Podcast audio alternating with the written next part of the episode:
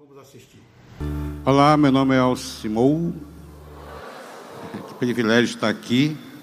Que sempre é um privilégio compartilhar com os irmãos a porção da palavra de Deus. E eu estou aqui porque Deus me convocou.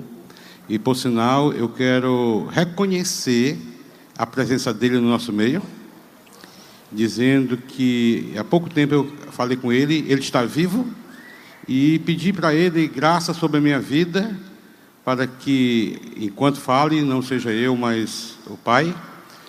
E, e, também pedindo graça para vocês que vão estar ouvindo a palavra de Deus, que ela faça diferença no teu coração, na tua vida, ela possa te desafiar a, a vir praticar e ser tempero que dá gosto e sal que brilha para a honra e glória do Senhor. Amém?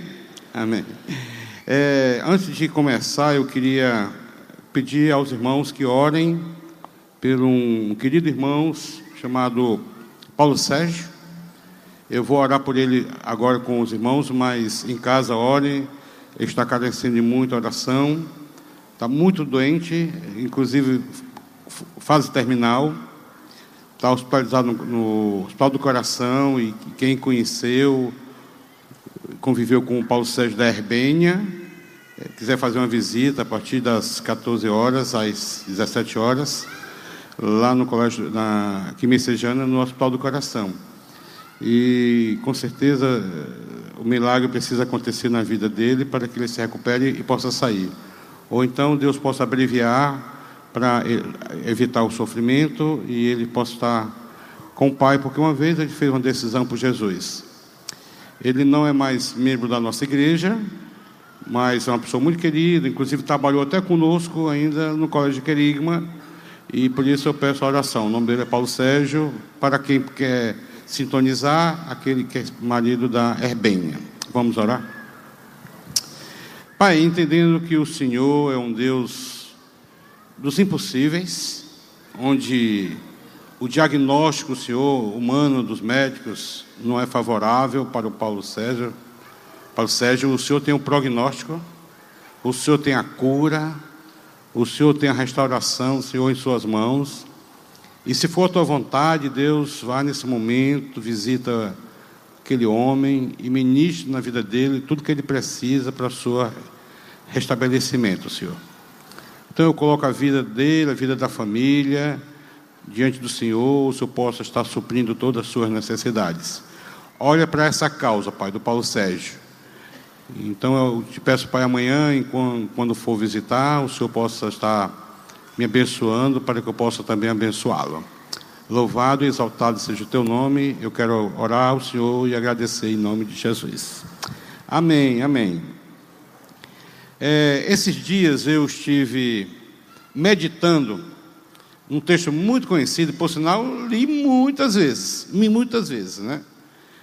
E esse texto faz parte do Sermão do Monte onde com certeza todos nós conhecemos, né? Eu vou citar e você completa, né? Vós sois o sal, vós sois a luz. Pronto. Qual crente que não conhece, né? Essa passagem dita pelo próprio Jesus enquanto estava ministrando para aquela multidão e naquela multidão seus discípulos e logo depois que ele ministrou sobre as bem-aventuranças que é justamente um estilo de vida, uma forma de se viver diferente, como discípulo de Jesus, ele também trouxe para os discípulos o, o, a missão deles aqui na terra, que é a nossa missão como crente do Senhor Jesus, como discípulo de Jesus, que tem a palavra, que qual crente que não sabe que precisa ser luz e sal da terra? E eu queria ler o, o texto, eu não vou pregar nele, ele vai servir de né, pano de fundo para aquilo que eu vou ministrar, eu vou pregar, em cima de Jonas capítulo 1 ao versículo 6. Aqui, como Jonas foi chamado por Deus para ser sal, ser um tempero em, em Nínive, né? tempero que dá gosto, e ser um, uma luz que brilha. Por quê? Porque nós podemos ser uma luz e não brilhar como essa que está aqui sobre, sobre mim. A luz apagada, ela não deixa de ser luz. ela continua sendo luz, mas tem a função para a qual ela existe.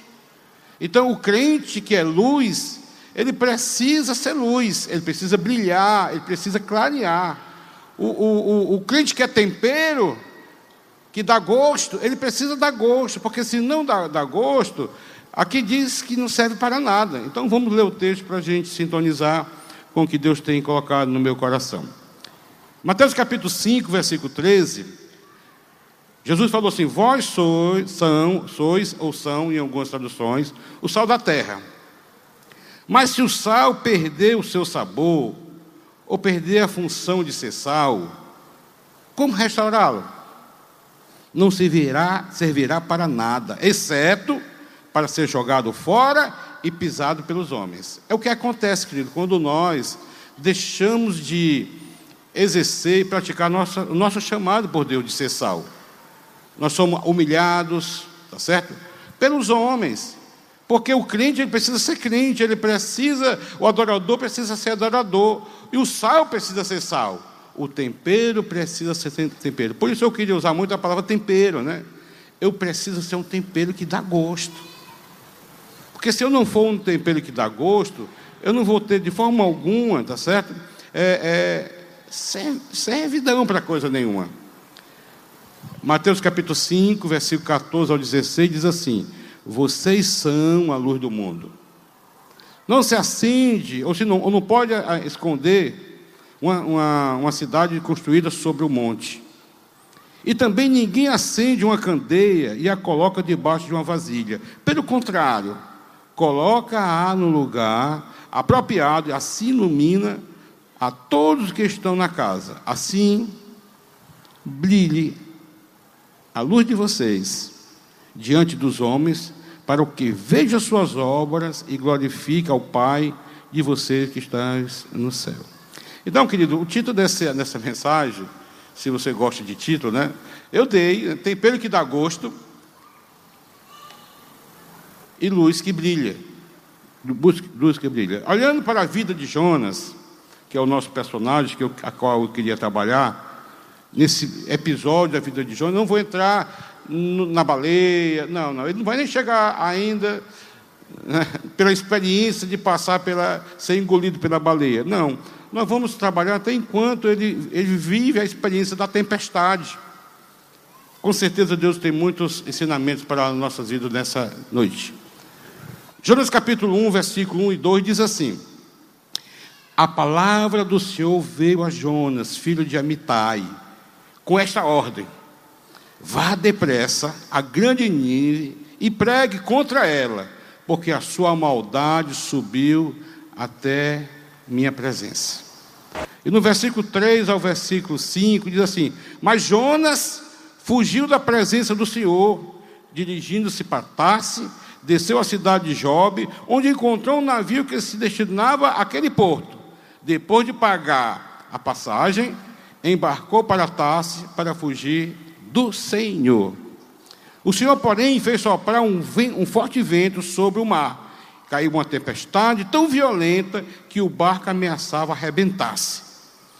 Todos os marinheiros ficaram com medo e cada um clamava ao seu próprio Deus.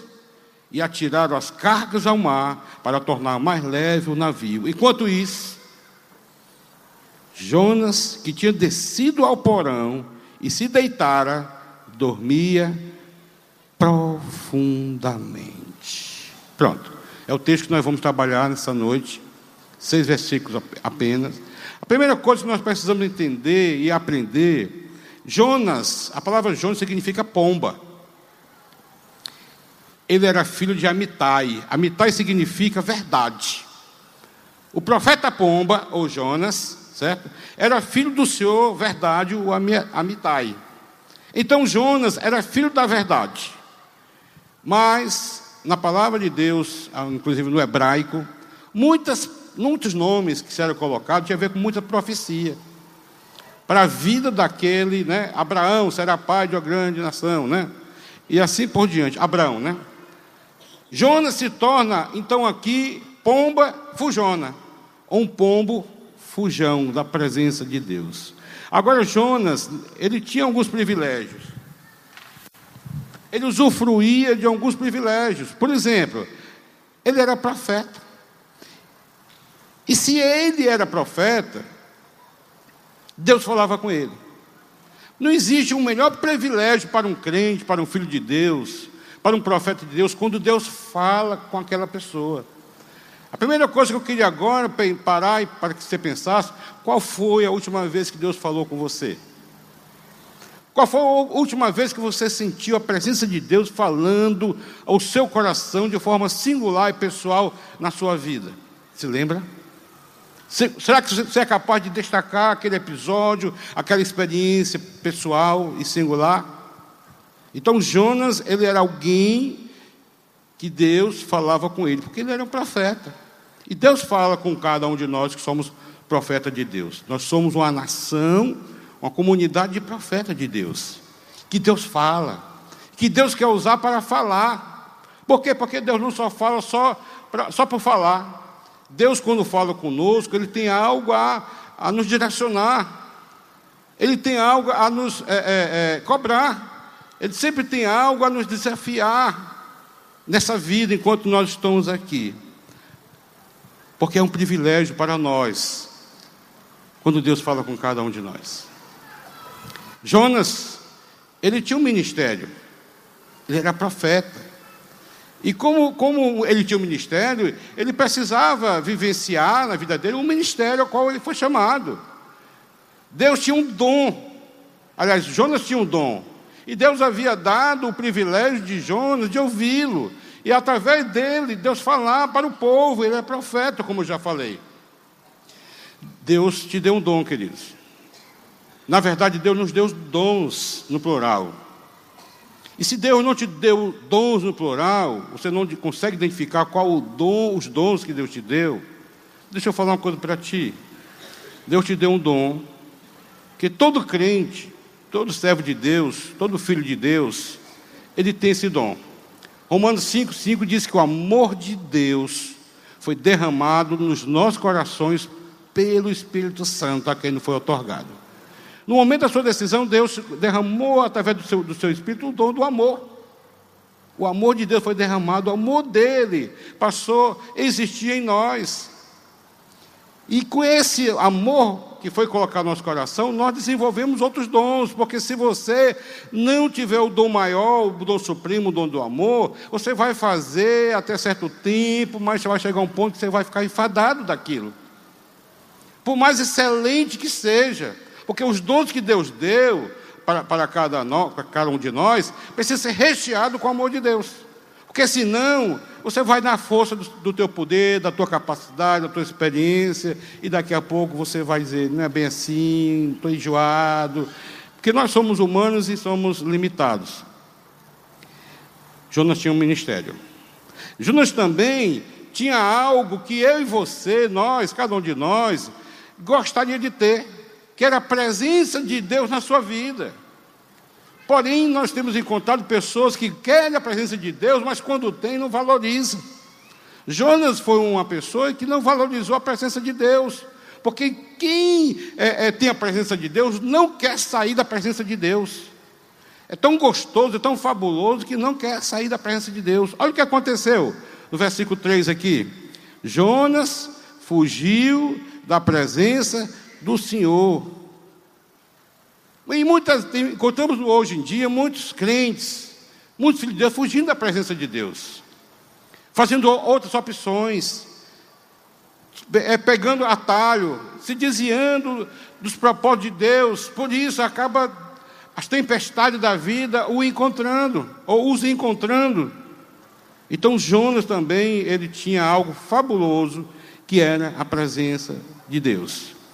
A missão que, que Deus tinha para Jonas é para que ele fosse luz que brilha e tempero que dá gosto naquela cidade chamada Nínive. Jonas tinha uma missão.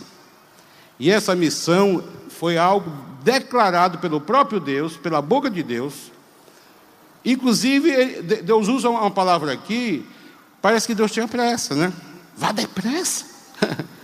Vamos, pega o beco, vá e vá. Olha, nem toda missão que Deus nos dá é uma missão light. Tem missão que realmente é, é complicado. Tem uns que, que Deus escolhe a dedo para fazer, porque nem todo mundo foi chamado aqui para para os presídios. Nem todo mundo. Certo? Mas quando Deus escolhe, Deus só não escolhe, mas como também dá paixão. Dá paixão.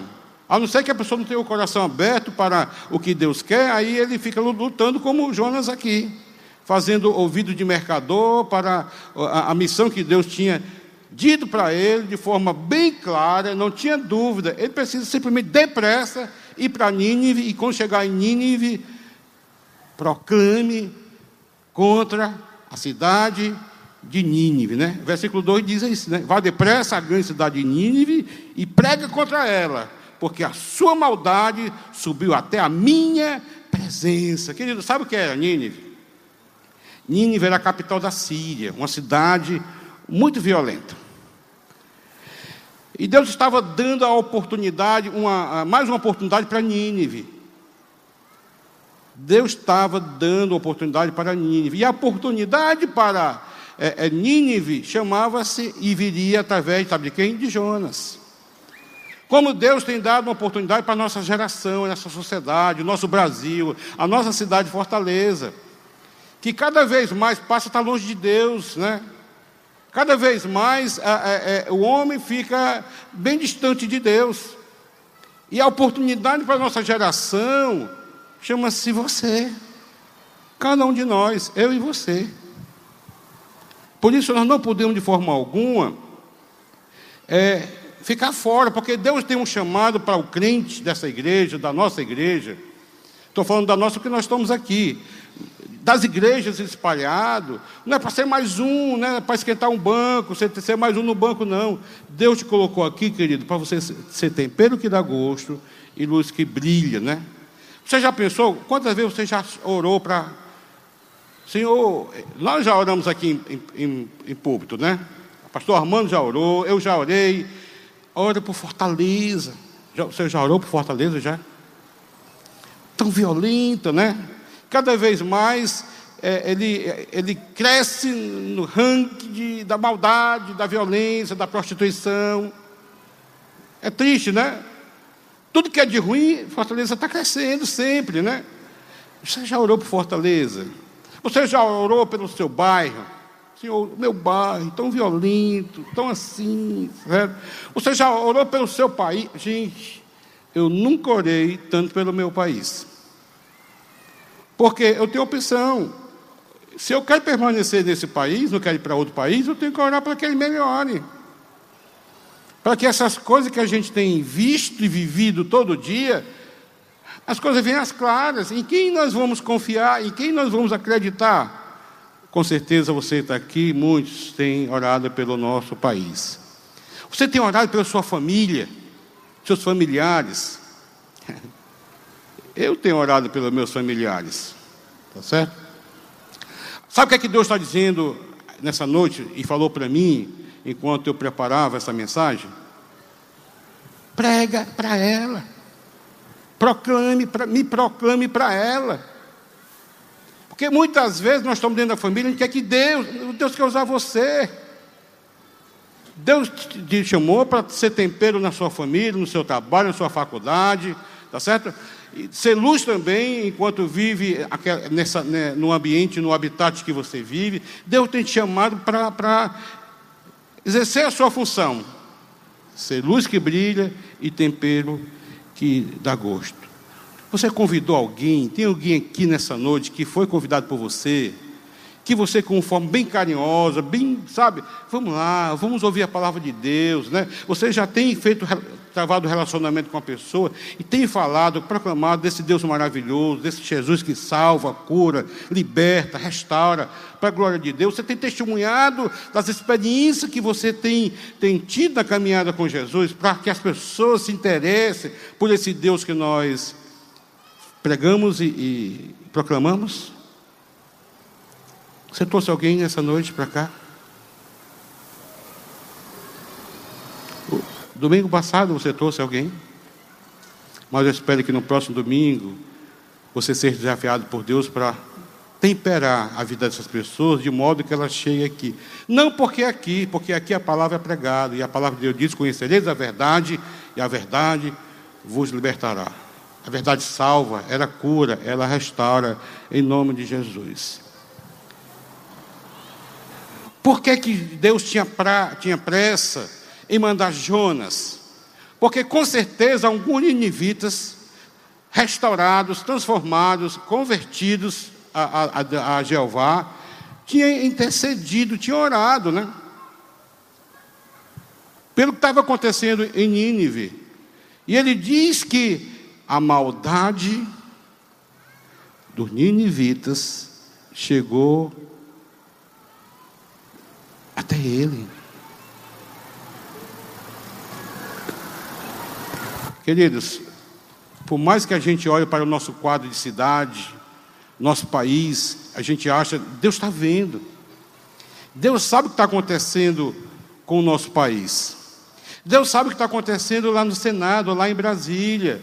Deus sabe o que está acontecendo com sua vida, no seu trabalho, com sua família.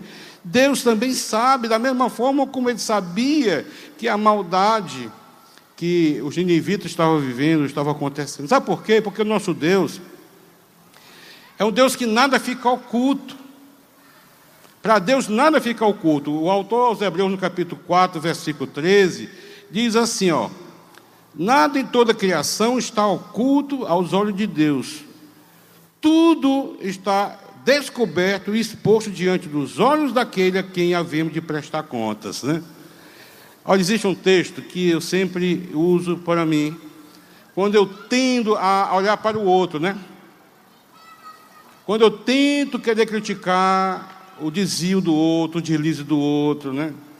Às vezes não quero usar de misericórdia, eu quero usar muito a lei como pastor, cada um vai dar conta de si mesmo a Deus. Isso é uma verdade, queridos, que nós precisamos estar todo dia sendo lembrada pelo nosso Deus. Porque tudo que de bom que nós fazemos aqui, certo? Tudo de bom ou de ruim que nós fazemos aqui, entristece ou alegra o coração de Deus lá. Tudo que nós deixamos de fazer, de bom ou de ruim aqui, entristece ou alegra o coração de Deus lá. Então nós não podemos fugir da presença de Deus. Deus mandou Jonas para Nínive, ele resolveu ir para Tars. Não, eu não aceito essa missão. Eu não aceito esse desafio. Só que Deus queria usar aquela pessoa específica para aquela missão específica. Então Jonas resolve ir para Tarso para o quê? Fugir daquilo que ele tinha, a presença de Deus. Jonas fugiu da presença de Deus. Isso é o mais triste quando um crente foge da presença de Deus. Foge da presença de Deus, tentando esconder de Deus que não se esconde, e pior ainda, quando foge da presença de Deus, vai para a presença do diabo. Ele acaba se desviando, se enrolando, né? praticando coisas que que não era para praticar. Por quê? Porque está longe de Deus. Eu penso assim, querido, que a cruz, quanto mais próximo à cruz estou, mais fortificado eu estou, com mais poder eu estou, com mais amor de Deus eu estou, porque eu estou aos pés da cruz. Mas quanto mais eu me distancio da cruz, eu não só me distancio da, da, da, da cruz e do Senhor da cruz, como me aproximo do mundo. E quando eu me permaneço no meio, nem lá nem cá, é mais complicado ainda, porque você acaba se acomodando. Você acha que está tá regular. Quando na verdade nós fomos chamados para estar na presença de Deus. E a presença de Deus também em nós. O Salmo 139, o salmista no Salmo 139, versículos 7 ao 8, ele fala assim: Para onde poderia escapar eu do teu espírito? Para onde poderei fugir da tua presença? Perguntas, questionamentos, né? Se subo aos céus, lá estás. Se eu fizer a minha cama na sepultura, certo? E algumas traduções diz, o mais profundo abismo, também lá estás. Sabe o que o salmista estava dizendo aqui? Ele estava destacando, estava falando do poder, da onipresença de Deus. Coisa que o profeta Jonas estava desconhecendo. O crente desconhecendo a, a, a, onipresença de Deus, achando que pode enganar a Deus, esconder de Deus. Só que Deus também é soberano. Ele resolveu se manifestar, sabe onde? No navio. Como um dia ele resolveu se manifestar na minha vida, sabe onde? Dentro do motel. Pastor, Deus, sim. Olha o que é que ele diz aqui: se tu arma a tua cama no mais profundo abismo, tá certo? Se eu armo minha cama no mais profundo abismo, o que é que acontece? Em alguma tradução, na sepultura, caminho de morte, lá Deus também está.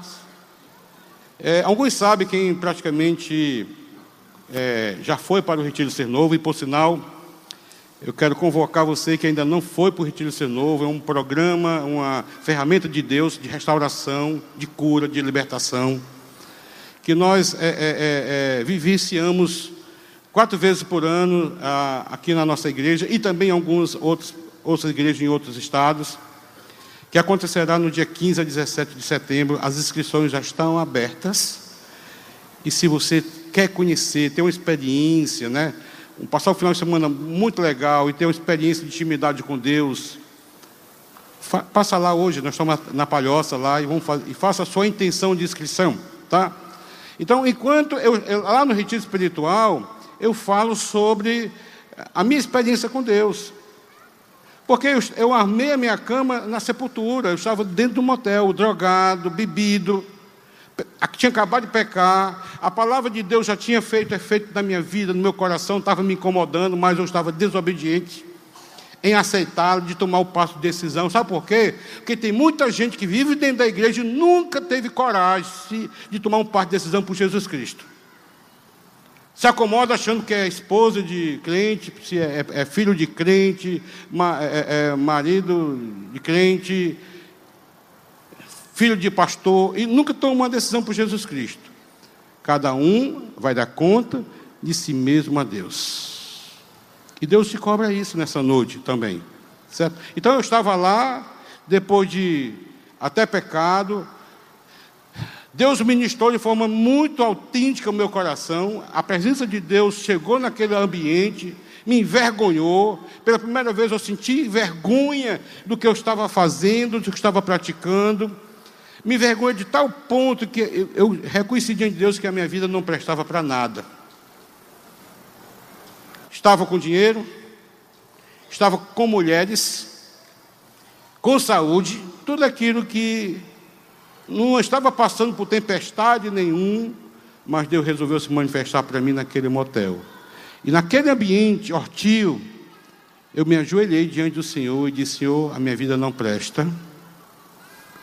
E eu sei que o Senhor é o Deus que gosta do que não presta. Estou entregando a minha vida ao Senhor a partir de agora. Amém. Glória a Deus. Pode aplaudir ao Senhor. Há dois anos eu fui convidado para pregar numa conferência de pastores lá em São Luís do Maranhão. E uma parte do que eu estou falando aqui, eu falei lá na, naquele, naquele, naquele seminário, né? Naquela conferência lá em São Luís do Maranhão. Depois chegou um pastor mais, de mais idade do que eu, e ele olhou para mim e disse: Pastor, o senhor acha que a sua decisão por Jesus Cristo foi aceita? Aquele, não foi dentro da igreja, foi dentro do motel? Olhei para ele e disse assim: Não sei não, querido. Se eu fosse falar hoje, eu diria assim: sei, Não sei se, se valeu. Mas eu digo uma coisa: há 31 anos eu sou marido de uma só mulher. Há 31 anos eu não boto um gole de álcool, bebida na minha boca. E há 31 anos eu procuro, sempre que Deus esteja falando no meu coração, para que eu tenha um testemunho a contar. Sabe por quê, queridos? Você pode levantar a mão aqui nessa noite, no final, e, e não ter experiência com Deus. Não é o fato de levantar o braço, não é quando você se entrega ao Senhor, aceita e permite que ele venha ser Senhor, Adonai da sua vida. Coisa que Jonas, naquele momento, ele não estava deixando que é, é, o Senhor Jeová fosse Senhor da vida dele. Ele estava querendo ser Senhor da sua vida, ao ponto de tomar decisão: estou fora, não aceito a missão, eu não quero essa missão, eu vou me esconder, vou pegar o beco. Foi isso que Jonas falou na prática, né? Só que o que acontece, que muitas vezes nós trazemos para nós tempestade, como Jonas trouxe, pela nossa desobediência, pelas nossas escolhas. Então Jonas achando que ia para Tars, e, e, às vezes nós colocamos culpa no diabo. Ah, mas foi o diabo. Não, não. Jonas comprou a passagem. Jonas optou qual navio queria e qual horário. Não foi o diabo, não, né? Às vezes eu vejo muitas pessoas dizer assim: ah, mas foi o diabo. Em forma de pomba gira, mulher, gostosa, popozuda, né? Só, querido, presta atenção. Foi ela que pegou o carro e te pegou, foi ela que pagou o motel, foi ela que combinou. Porque muitas vezes o nosso pecado tem dia, hora e local marcado para ser praticado. A culpa não é do diabo, a culpa é sua, que fez a escolha errada. Eu posso escolher amar ou não amar, eu posso escolher ter, viver pureza ou não viver pureza. Eu posso escolher falar a verdade ou falar a mentira. Então a responsabilidade é minha. E quando, é, como a responsabilidade é minha, Deus vem cobrar de nós. Então muitas vezes tempestade chega na família, na vida, porque um da família resolveu desobedecer a Deus. Foi o que aconteceu aqui. Jonas fugiu, foi para aquela, aquela outra cidade, certo? Achando que, fugindo da presença de Deus, ele estava livre, tá certo? Do juízo de Deus. Só que, que nosso Deus é soberano. Ele é onipresente, mas ele também é soberano. Ele resolveu, sabe o quê? Não, cabrinha, você vai. É, é como a mãe que vai pegar o menino pelo, né, dentro do armário ele fez isso com Jonas, né? Ah, tu vai para o navio, também vou estar lá. Sabe por quê? Porque Deus não manda ninguém para certo lugar onde a presença dele também não esteja. Quando Deus levanta você para ir para o presídio, pode ter certeza, ele também estará lá. Se Deus te chama para cuidar de enfermo, de pregar para a prostituta, certo? De cuidar de aidético, Deus estará lá te protegendo de contaminação. E muitas vezes a pessoa, ai meu Deus, eu não vou, vou sei lá, eu vou me contar. Não, Deus protege. É por isso que Deus pega algumas pessoas, joga misericórdia no coração, enche a pessoa de misericórdia, a pessoa vai, vai e corre atrás daquela missão que Deus escalou ele para aquilo. Para aquilo. Só que Jonas, o que é que acontece? Vai, se esconde de Deus, sai da presença de Deus, esconde de Deus, pega o, o caminho errado, Aí o que é que acontece? Se consequência da nossa desobediência, tempestade. O versículo 4 diz assim: O Senhor, porém, fez soprar um forte vento sobre o mar, e caiu uma tempestade tão violenta que o barco ameaçava arrebentar-se, certo? E essa tempestade, querido, quando chega na vida de alguém, tem propósito. Porque tudo nessa vida tem propósito. Tudo nessa vida tem propósito. Presta atenção.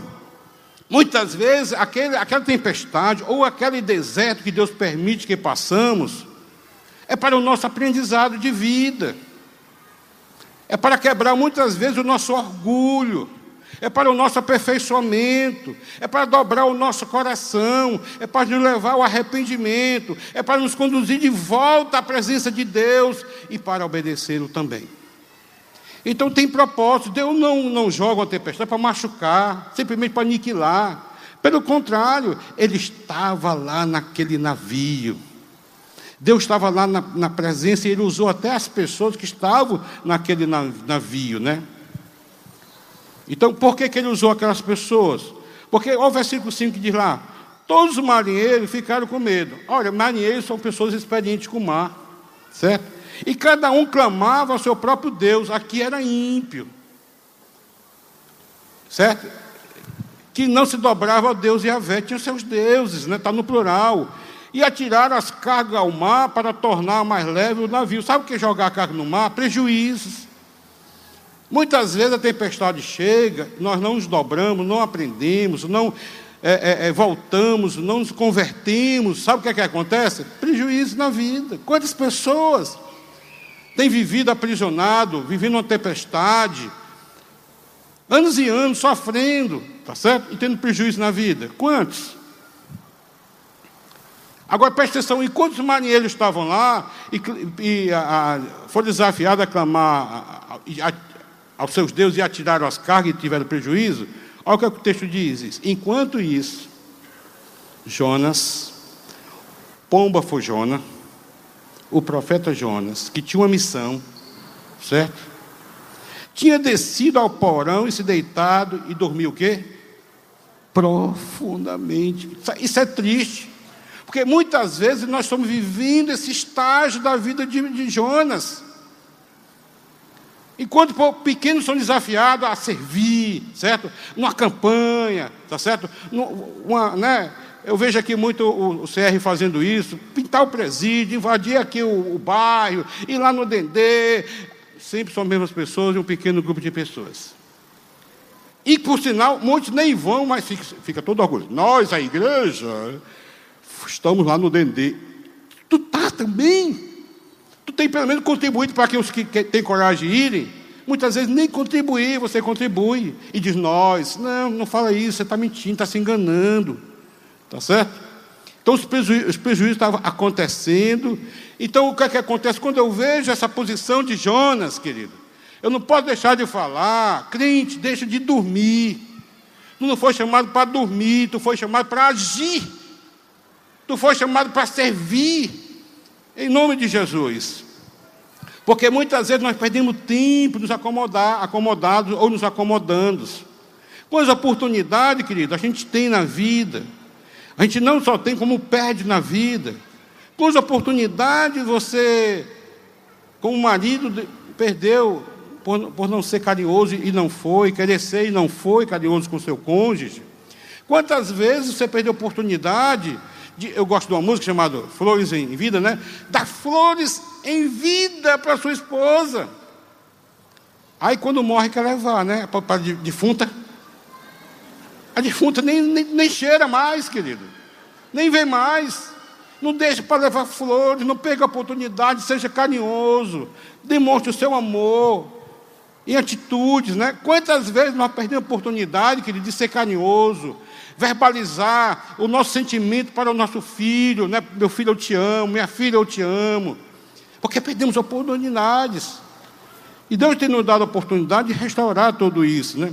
Quantas vezes nós perdemos a oportunidade de desenvolver intimidade com Deus, porque muitas coisas entram na nossa vida que rouba, tira o nosso tempo que era para com Deus, para com, para com a família, para com nossos amigos, para com nossos irmãos, e até mesmo para ter tempo para estar presente naquele momento de abrir, de compartilhar, tá certo?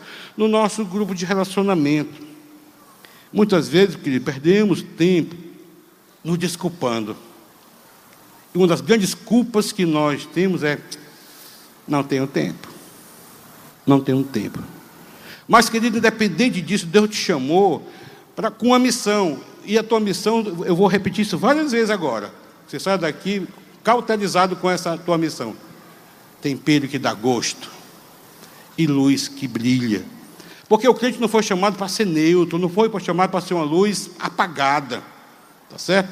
Porque a luz, como eu vou repetir, não deixa de ser luz porque está apagada, ela continua sendo luz, mas não está agindo para a função a qual ela foi chamada, né?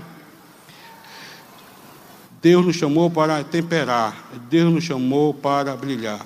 Sabe por quê? Porque o mundo que está aí, ele nos observa. O mundo que está lá fora, ele não lê Bíblia, não lê Bíblia, mas ele lê a nossa vida. E nós temos um testemunho vivo a, a, a, nossa prática tem que ser coerente com o que nós pregamos, porque as pessoas olham para nós. É um grande desafio, tá certo? Porque se você é, é, é, é não pratica aquilo que você está tá pregando, está falando, é uma luz apagada, é um tempero que não dá gosto. As pessoas vão dizer: Isso aqui é falso, é hipocrisia, né? Olha quem estava lá com o Jonas, os marinheiros. Os marinheiros simbolizam os ímpios que, que nos cercam, né? Eles olham para Jonas, aí o que é que acontece? Ele reconhece que Jonas era um homem de Deus, certo? Eles, eles olharam para o pombo, esse pombo é o pombo fujão, não falaram isso não, não tem no texto não, é minha interpretação, né? Eles olharam para o filho da verdade, se, se ele é filho da verdade, ele tem a verdade. Tá certo? Eles olharam para o profeta e disseram: Deus fala através dele. Certo? Só, queridos, nada disso estava acontecendo na vida de Jonas. Por quê? Porque ele tinha deixado de brilhar. Ele tinha, tinha deixado de temperar. A missão dele era temperar a cidade de Nínive que Deus estava aborrecido com a prática daquela cidade. Então, quando é que eu e você, nós, deixamos de ser tempero, tempero que dá gosto e, e, e luz que brilha para esse mundo? Quando? Primeira coisa, quando permitimos que os ímpios, os marinheiros, no caso aqui do texto, hajam em vez de nós. Preste atenção, querido. Quem deveria estar orando está dormindo. Nós, crentes, deveríamos ser exemplo de oração, professor de oração. E aqui é o ímpio chamando o crente para orar. Vai orar para o teu Deus, clama o teu Deus. Que coisa, né? As coisas invertidas aqui. Quem deveria estar pregando, está dormindo. Quem deveria estar se preocupando com a situação do navio, com a tempestade, está indiferente às pessoas e à tempestade. Muitas vezes, querido, nós agimos assim, somos indiferentes ao sofrimento do outro, à tempestade do outro. E nem clamamos a Deus. No mínimo que deveria clamar a Deus, Senhor, socorre, né? Como acabamos de. Eu acabei de orar pela tempestade que o Paulo Sérgio está passando, né? Uma enfermidade que, segundo os médicos, é quase final. Clamo, porque o nosso Deus é o Deus que acalma a tempestade. O Deus que nós clamamos é o Deus que tem resposta, tem solução, tem cura, tem milagre. E muitas vezes nós nos calamos, somos indiferentes a tudo isso. Enquanto nós nos calamos, o mundo age, os ímpios agem. Olha aqui um exemplo. Os homossexuais, certo? Estão levantando a sua bandeira, sou gay, sou lésbica. Estão colocando suas fitas, suas bandeiras, suas marcas em todo canto. Enquanto nós, muitos não conseguem usar nem um boné com o nome de Jesus. Tem vergonha. Os espíritos que acham que salvação é por obras, né, estão aí tentando matar fome de crianças, né? Estão tentando, porque eles acreditam que salvação é por obras. Enquanto muitos de nós, profetas, que temos a presença de Deus, chamado de Deus, Estamos nos enxurrascando, né?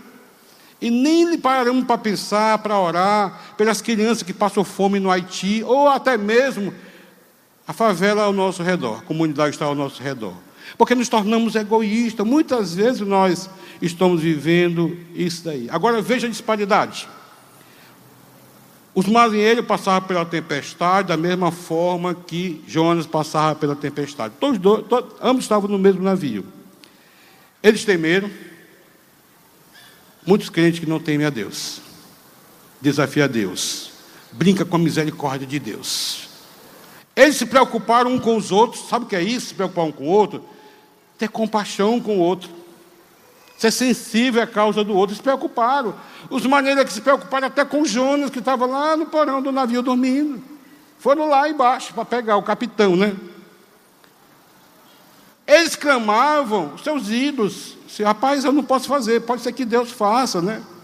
Enquanto Jonas, o profeta, o fujão, o pombo, dormia. Sabe quando é que eu deixo de ser tempero que dá gosto? E luz que não brilha?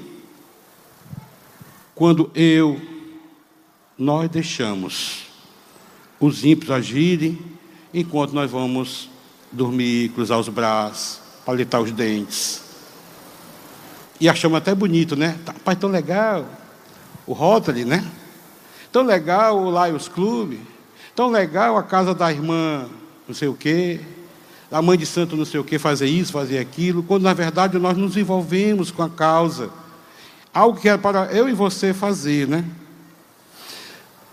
Quando os marinheiros agem, o chefe do navio desce até Jonas e disse: O que é que tens, dormioco? Sabe o que é isso, querido? O crente sendo repreendido pelo ímpio. Acorda, levanta, né? Clama ao teu Deus. Queridos, era para Jonas estar chamando o marinheiro para orar. Olha que coisa invertida. Quando nós saímos da presença de Deus, as coisas se invertem. Era para Jonas estar dando exemplo de oração. Ser um homem de oração. Era para Jonas estar é, é, é, dando uma demonstração de fé, encorajando aquelas pessoas que estavam todos com medo, né? Não se desespere, tenha calma, confie em Deus. Não, não, dormindo, dormindo, coisa linda, né? Um crente dormindo enquanto precisa estar clamando para Deus? Sabe quando é que nós deixamos de ser tempero, que dá gosto e luz, que brilha para esse mundo? Como quando permitimos que as nossas atitudes sejam motivo de exortação e correção pelo ímpio, né? Olha o que, é que nós vimos aqui: o marinheiro, né? O marinheiro indo lá, tá certo? E corrigindo Jonas. Levanta, vai clamar para o teu Deus, chamando para orar, né? Quantas vezes o ímpio não faz isso nas nossas vidas? Quantos crentes estão vivendo um momento onde Deus levanta até o ímpio para. Sabe? Aí você diz, rapaz, não acredito que esse cara está dizendo isso para mim, não, né? Sabe que quando Deus quer falar, ele usa até, fala até através das pedras. Não é de tarô, não, certo? Ele fala através de jumenta. Quando Deus quer falar, Ele pode falar através do ímpio para nós, para nos exortar, para nos chamar para a Sua presença, né? Quantas vezes nós não erramos, falhamos, pecamos, e o ímpio chega e diz assim: Você está errado. Isso não é para você fazer, que você é crente, você é um homem religioso, né? Quantas vezes nós não encontramos o patrão ímpio exortando o funcionário crente, né? Fazendo besteira, né? Como também pegamos o, funcionário ímpio, exortando o patrão crente, né? Porque quer explorar, quer tirar carne, quer, sabe? Quer resultados, nunca é sensível ao momento de tempestade, de debilidade que aquele funcionário está passando, né? Quantas vezes nós encontramos o vizinho ímpio mandando o marido crente ter mais paciência com a esposa? Quantas vezes nós encontramos a vizinha ímpia, chamando a, a mulher, faça isso não, mulher, seja submissa ao seu marido, respeite e honre seu marido. Quantas vezes, querido, nós não podemos estar passando e vivendo isso e tendo essa experiência, né? Amados, agimos assim, além de envergonhar o nome de Jesus, deixamos de ser tempero que dá gosto e luz que brilha para a glória de Deus. Sabe quando é que nós deixamos de ser tempero que dá gosto e luz que brilha para esse mundo, quando perdemos a expectativa que as coisas primeiro acontecem no céu para depois acontecerem na terra. Note aqui, ó. Note que o Maria disse assim, ó: clama ao teu Deus. Chama ao teu Deus para fazer parte da, da, da tua tempestade, né? Ele não falou, decreta que vai acontecer decreta que vai acalmar. Como a gente tem visto muito hoje em dia, né? Eu, eu, hoje, conversando com uma pessoa, ela me falou algo que tem uma cantora, Yesla, eu acho que é Yesla o nome da cantora, né? Que acabou de perder é, um filho, né? Estava muito debilitado. E essa é, é uma daquelas que decreta para tudo. Eu decreto, decreto, né? Dessa vez ela decretou a coisa que nós precisamos decretar. Eu decreto que meu Deus é soberano. Eu decreto que meu amor por Deus é em primeiro lugar e não meu filho. Aí é um decreto que nós precisamos usar, o crente, né? Mas decretar para mandar em Deus. Decretar para conduzir Deus para Ele fazer aquilo que você. Está é, errado isso aí. Porque primeiro Deus é soberano. Deus é ilimitado. E Deus é o nosso Pai e nós somos filhos. Então nós perdemos a expectativa e começamos a querer mandar em Deus. Né? E por sinal, não está com muito tempo, talvez quatro anos, eu escutei uma reportagem de uma cantora, que eu não quero citar o nome dela aqui, porém, ela, ela ao, ao decretar o poder de Deus na vida dela, inclusive eu dei uma bronca em Deus. Onde, querido? Sabe quando isso acontece? Quando nós perdemos a, a perspectiva de quem Deus é e quem nós somos. Aí nós vamos dormir. Que afinal de contas, eu sou a super crente, o super crente. E Deus é meu súdito.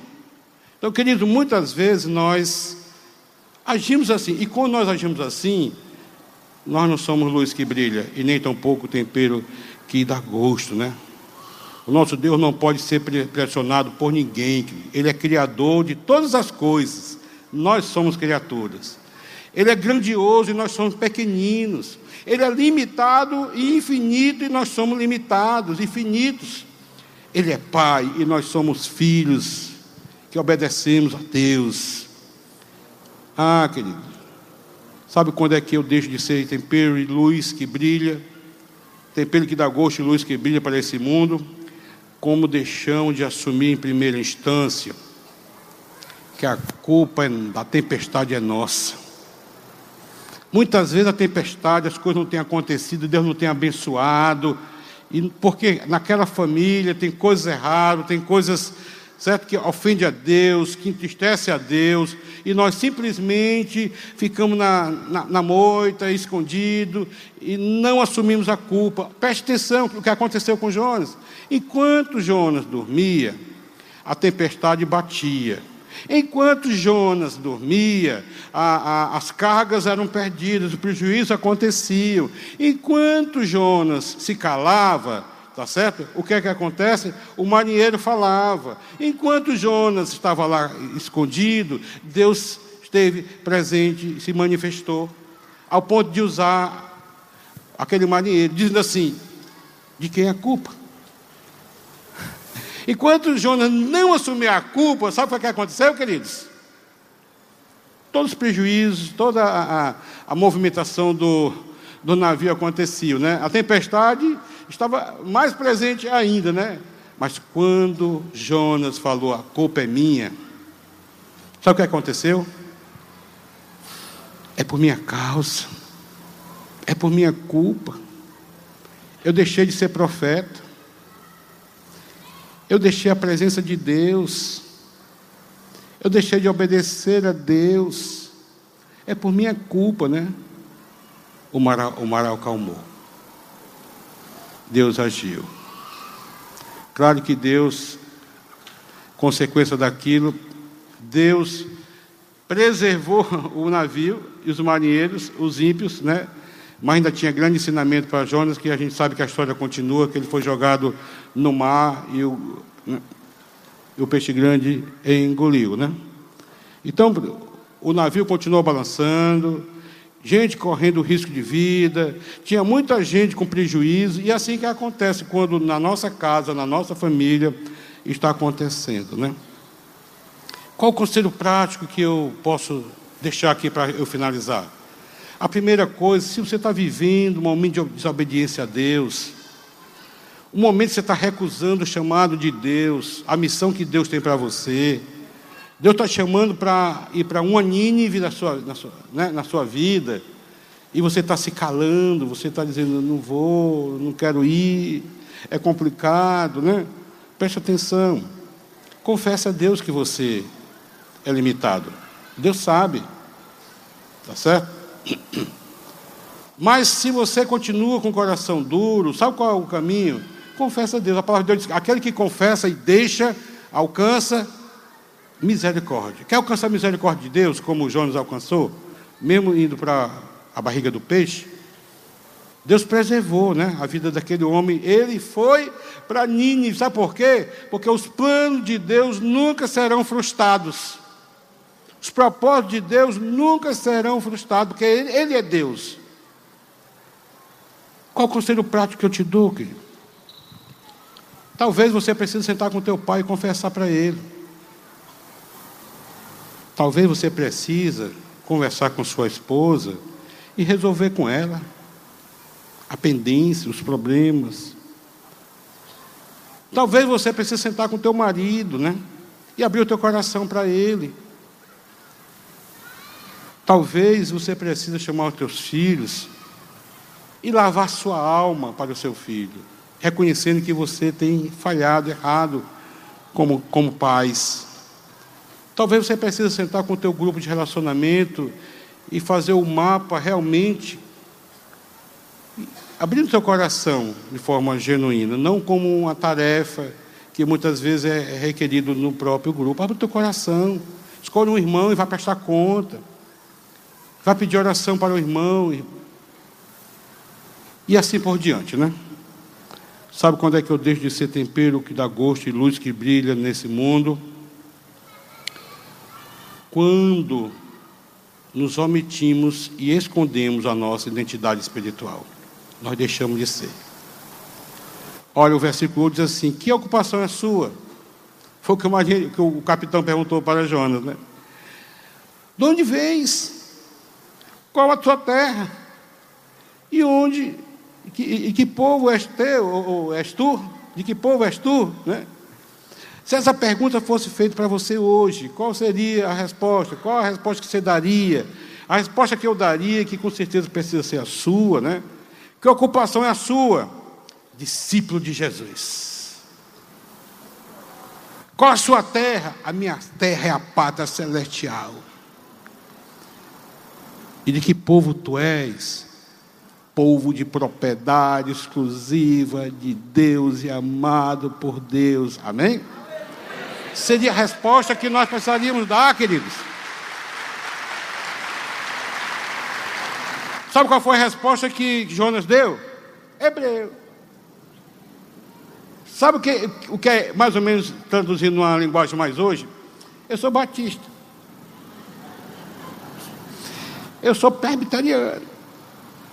Sabe quando as pessoas dão essa resposta, que é esconder por trás da religião, por trás da igreja? Tá certo? Eu sou hebreu. Sabe o que ele estava querendo dizer quando ele falou eu sou hebreu? Eu sou peregrino, não tenho pátria, não tenho lugar fixo. Eu sou estrangeiro, eu falo outra língua, não é língua estranha, mas sou estrangeiro, outro idioma, né? Eu sou diferente. Era isso que Jonas estava querendo dizer para aquele marinheiro, tá certo? Agora preste atenção, querido. José do Egito era também hebreu, certo? Mas o que José do Egito trouxe foi bênção para o Egito e não tempestade. Preste atenção, Abraão era hebreu também. E quando ele chegou em Canaã, que era uma terra de maldição, ele trouxe bênção e não tempestade. Davi era hebreu também. Arrebentou com Golias. E onde ele chegava, ele conquistava e não trazia tempestades. Jonas disse assim, ó. Eu sou hebreu, mas ele não tinha cara de hebreu. Como muitos crentes dizem que eu sou crente, mas não tem cara de crente. Tá certo? Como muitos dizem que é um homem de fé, porque ele falou assim: eu, eu, sou, eu, eu sou hebreu e tenho temor a Deus, né? Isso é resposta de religioso, tá certo? Tem crente que diz que tem fé, mas não consegue obedecer como Jonas. Tem, tem crente que diz que fala que é crente, mas não, não, mas não revela que é crente. Sua vida não revela, não reflete que é crente. Tem crente que diz que é crente, mas a luz não resplandece através da vida dele. Então, queridos, a resposta de Jonas aqui foi o tema a Deus. Mas quem teme a Deus não foge da presença de Deus. Quem teme a Deus busca a presença de Deus e que está querendo viver dioturnamente na presença de Deus. Por isso, querido, não se esconda do seu chamado. Não se esconda da sua missão. Deus não te colocou nessa igreja para ser só mais um crente. Deus te colocou aqui com propósitos. Busque os propósitos de Deus para a sua vida. O que é que, é que Ele quer que você seja usado? Talvez a sua oração nessa, nessa tarde e noite seja isso, né? Nosso chamado, que é para ser tempero que dá gosto e luz que brilha, onde quer que estejamos. Se é na faculdade, é na faculdade. Se é no trabalho, é no trabalho. Se é na família, é na família, para a honra e glória do Senhor. Eu encerro aqui dizendo, espero que o Espírito Santo tenha falado no teu coração. Eu pedi a Deus para me dar graça, sabendo que essa palavra é uma palavra que rasga, que bate, é muita exortação para nós, nós crentes. Eu estou também envolvido, mas é uma palavra também que nos dá um alívio, porque o nosso Deus é um Deus que restaura, é um Deus que nos dá oportunidade, é um Deus que dá uma nova chance. E Deus está dando uma nova chance para essa geração. E Ele quer você, quer usar você, quer usar você, quer usar você. Amém? Amém. Baixa a cabeça agora e vamos orar.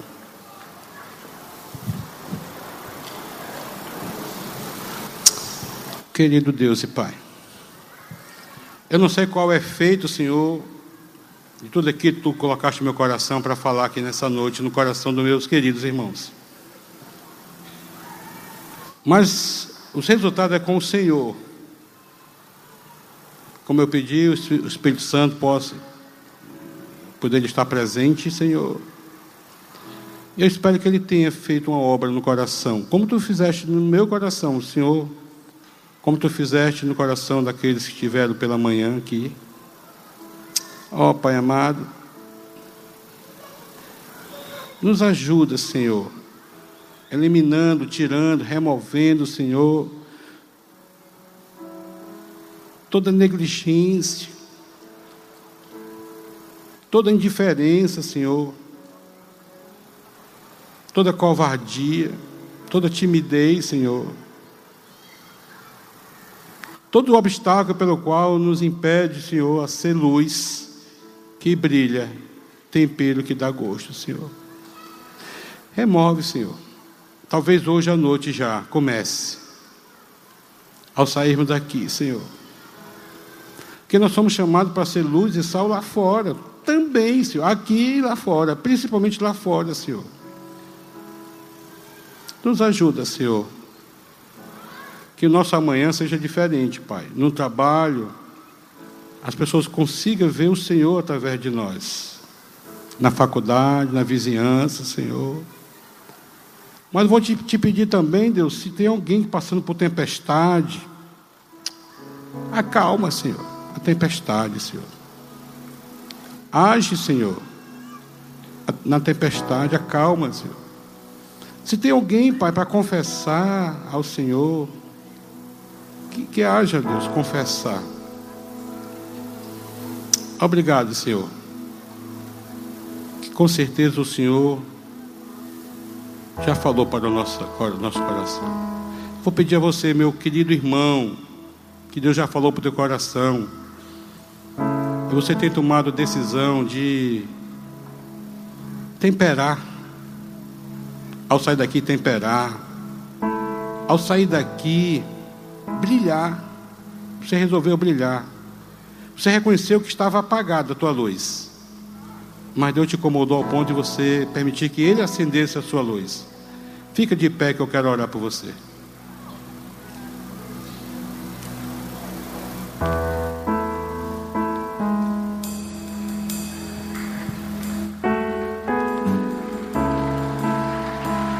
Amém, Jesus. Talvez você precise dar um, o, o mais importante passo na sua vida: se tornar discípulo de Jesus, profeta de Jesus. Você se torna quando você o aceita como Deus, Senhor e Salvador da sua vida. Eu queria que você, onde tivesse, levantasse seu braço, que eu também quero orar por você. Tem alguém? Eu quero aceitar Jesus. Tem alguém? Amém. Glória a Deus. Eu não estou vendo, não, mas dê um abraço aí na pessoa. Deus falou para o teu coração, o Espírito Santo te convenceu. Levanta o teu braço, eu quero orar. Alguém?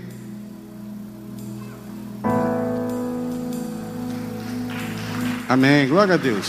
Louvado seja o teu nome, Senhor. Amém, amém. Se você não está disposto a fazer hoje, chegue para alguém que você conhece, da sua família, que é eu, eu, eu abri meu coração para Jesus.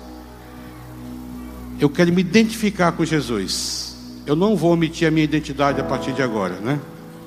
Amém? Obrigado, Senhor. Que o Senhor os abençoe durante toda essa semana e que vocês consigam estar vivendo tempero que dá gosto e luz que brilha para a honra e glória do Senhor.